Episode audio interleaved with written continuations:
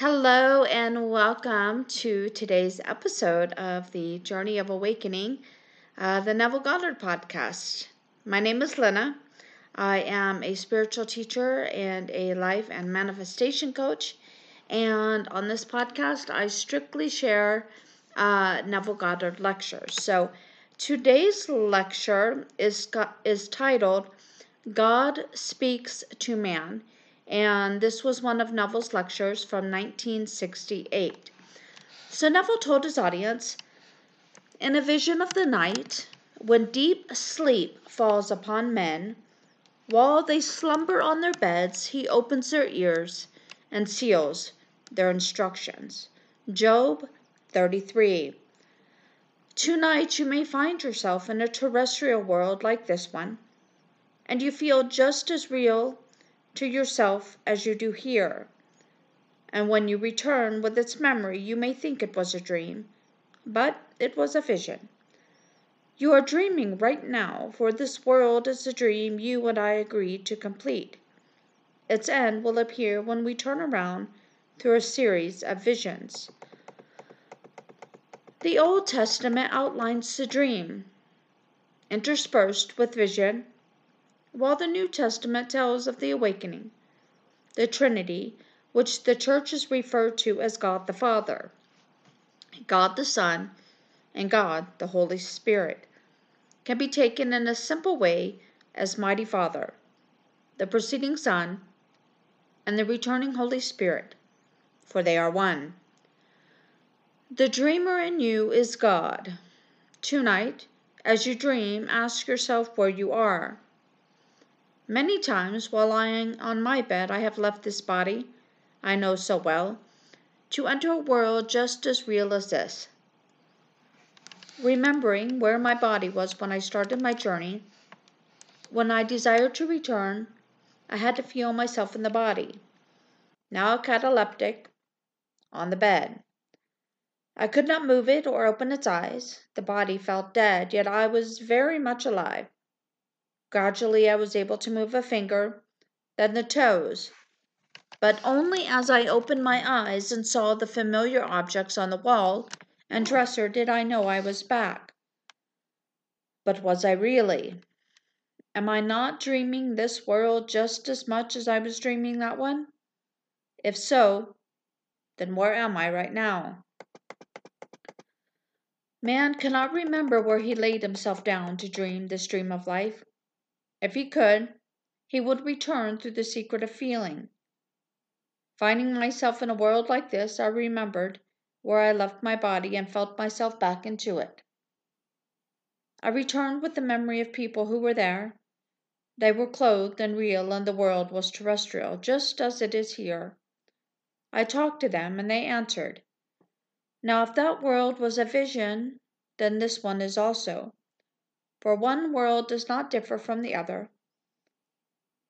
So God has two ways of speaking to man, but man does not perceive it. A dream contains one central thought, like a thank you note. You don't try to interpret every word in it, just the message it is trying to convey. I have a friend who dreamed it was his birthday and many people had arrived to attend his party. There were two large cakes, with one lady very adamant about the design she had placed on hers. This is not significant to the dream, but only part of getting the story started. Leaving to find candles for the table, my friend returned to discover one cake was missing, as well as all of the guests. Disappointed because he had not seen or heard me speak, the dream ended. Suddenly he finds, finds himself on a beach with a friend. Asking where everyone was, his friend points to a rock in the middle of the water and said, There they are, away out to sea. Seeing another rock near it supporting a child, afraid and alone, he said, How did they get there? And his friend answered, Mentally. Then he mentally went to the child took her by the hand, and placed her on the big rock. Now the dream changes, and my friend finds himself in a lecture hall with a stairway in the center of the stage. Coming down the stairs, I place his hands in mine and say, I'm glad you have made it, chosen one. Then he awoke. This is a very significant dream, whose single jet of truth is the rock. It's not the birthday, the party, or the cake, but the language of Scripture that will reveal the truth of any dream.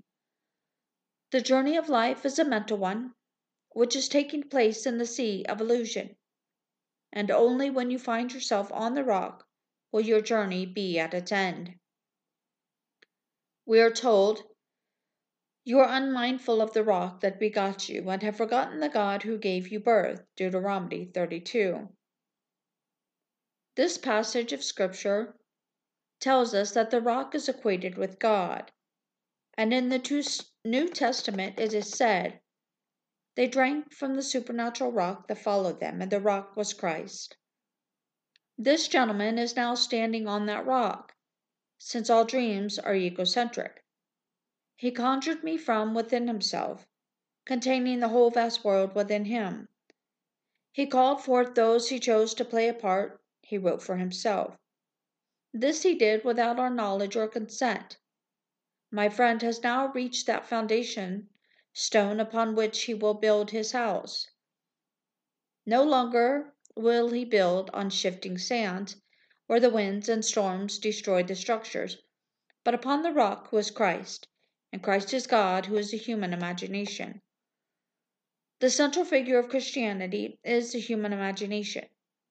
When you accept this as the first principle of religion, then all governments, rituals, and external worship will have heard the trumpets of Joshua. All of the buildings that are of any structure than the rock, which is your own wonderful human imagination, will fall. This gentleman had a wonderful experience. He is on the rock, but he may move from it. He may turn his back and forget that the cause of all of the phenomena of life is the human imagination. It is my hope that he will not. There is only one source of all creation. By him all things were made, and without him was not anything made that was made. If anything or anyone comes into your world, Remember the cause is your human imagination, who is the God of Scripture, and the dreamer in you. Stand upon that rock, knowing you are God the Father, the Son, and the Holy Spirit, as these three are the chosen one. In the first epistle of John, the fifth chapter, these three are called the Spirit, the water, and the blood. Knowing that God is Spirit, and there is life in the blood, the risen Christ calls himself the living water, saying, If you had asked, I would have given you living water, that you would never thirst again. Living water is the truth. Once truth has been experienced, you will hunger and thirst no more. I will send a famine upon the land. It will not be a hunger for bread or a thirst for water, but for the hearing of the word of God. This gentleman has found the Word of God, for he has found the rock. Another friend shared this vision with me. I call this a vision rather than a dream, for it was her own. Uh, it. I have to scroll down a bit, for it was her own back door. Although it was early in the day, my friend became so sleepy. She lay down on the couch and closed her eyes. Suddenly, she heard a knock at the back door. Upon opening it, opening it, she found a pleasant looking young man there, obviously hungry. She invited him in, and as she was preparing his food, she realized it was 5:30 p.m. and her husband would be home shortly. Wondering how she was going to explain the stranger's presence, her little daughter woke her to discover that it was only 11 a.m. in the morning. Lying there, she remembered she had not fed the man, so she did so in her imagination. That's what I mean when I tell you to carry imagination to the extreme point and feed the world. Although my friend did not feed the man in her vision, she did so in her imagination, knowing she was feeding Christ. She knows that when she does this to the least of one, of these, she is doing it to Christ. And when she does not do it, she is not doing it to Christ, who is her very self. My friend has learned her lesson and is at the end of her journey. Having a vivid memory of what has transpired, or what had transpired, she carried through her intention and fed the man in her imagination. All of this may seem insane to the world because they do not understand this great mystery. In 1946, I wrote a little booklet called The Search. I ended it on this note The universe which we study with such care is a dream, and we, the dreamers, dreaming non eternal dreams. One day, like Nebuchadnezzar, we shall awake from our nightmare in which we fought with demons, to discover that we have never really left our eternal home, that we were never born and had never died, save in our dream. Since that time, nothing has happened to cause me to change one word in that little book, for, like Nebuchadnezzar, I have awakened from this dream of light.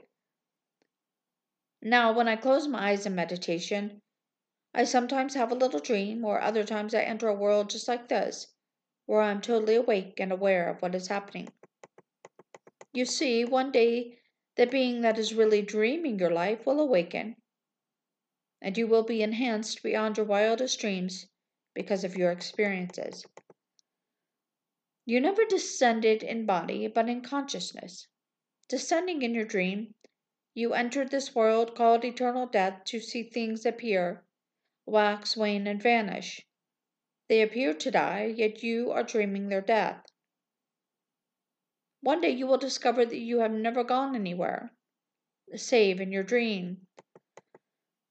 This past weekend, I was visiting with a doctor who told me that he was fascinated with anthropology, and if he ever came back again, he was going to be an anthropologist. He said, Neville, in spite of what you say, we go back millions and millions of years. And I asked, Are you proud of the fact that your ancestor was an ape? If all ends run true to origin and your ancestor was an ape, no matter how wise you are, you are still only a wise ape. While my origin is God, I assume this limitation for a purpose, and when that purpose is revealed, my end is God. I cannot see any relationship between the physical body and the ape, as are still apes with us. Did it ever occur to you that change does not need to be gradual, but can be a combination and a sudden mutation? Think about it. God is a dreamer. He could take a root or a branch, and by forcing mutation among members of a certain colony of apes, when they multiply, the new feature is transferred, and man suddenly appears. Man thinks in terms of millions and millions of years. Yet one generation could be more instantaneous than the next, the nth part of a second. If you are going to measure life in terms of time, I'm not saying this is true. I am only giving you something to think about. If you do, you will change your mind about having an ape for an ancestor. As God, you started your dream by coming down in consciousness to the level called man. You died in order for humanity to be made a living soul. Now, bound by what you took upon yourself, you are dreaming a predetermined, horrible dream. Yet the results of these experiences will transcend your wildest dreams. The story of Jesus Christ is your story, which you will fulfill in vision in a three dimensional world. Now, I use the word mutation for a purpose. We're told that at the end, in the twinkle of an eye, our lowly bodies will be changed to be one form with His glorious body. This does not take time. The moment you are embraced by the risen Lord, your lowly body is transformed to be one form with His glorious body of light, of love, and wisdom. These bodies of flesh and blood cannot inherit the kingdom of God. You need an entirely different body to function in that age. That body is a mutation, as it comes suddenly. When I stood in the presence of the risen Christ, I was asked to define the greatest thing in the world. I answered with the words of Paul faith, hope, and love. These three, But the greatest of these is love. Then infinite love embraced me. We fused, and I became one with the risen Lord. There is no creative power comparable to love. I know, for I am one with that body. And when this aspect of myself is called dead, I will wear that body, for my dream is over. Then you can say of me what Shelley said of one who had departed. He has awakened from the dream of life. Tis we who, lost in stormy vision, fight with phantoms and unprofitable strife. Everyone will awaken from this dream to know he is love, for there is nothing but God, and God is love. The most horrible being is God, as the most glorious. In the end, when the curtain comes down, we will collectively form the one man the one spirit, the one body. Then we will understand why we conceived the dream and played it, as we will have expanded into a further existence as a result of this experience of coming down into the world of eternal death. I know that when I have entered other sections of time and vision, the experience was real, just as this is now. The world may say my experience was just a dream, but if this is reality and not just as real as this, then this is a dream. The difference is that when I was there, I remembered where my body was and was able to return to it. Could you remember the being you were before you started this dream of life and use the same technique? You would feel yourself there and vanish from sight to awaken in that body.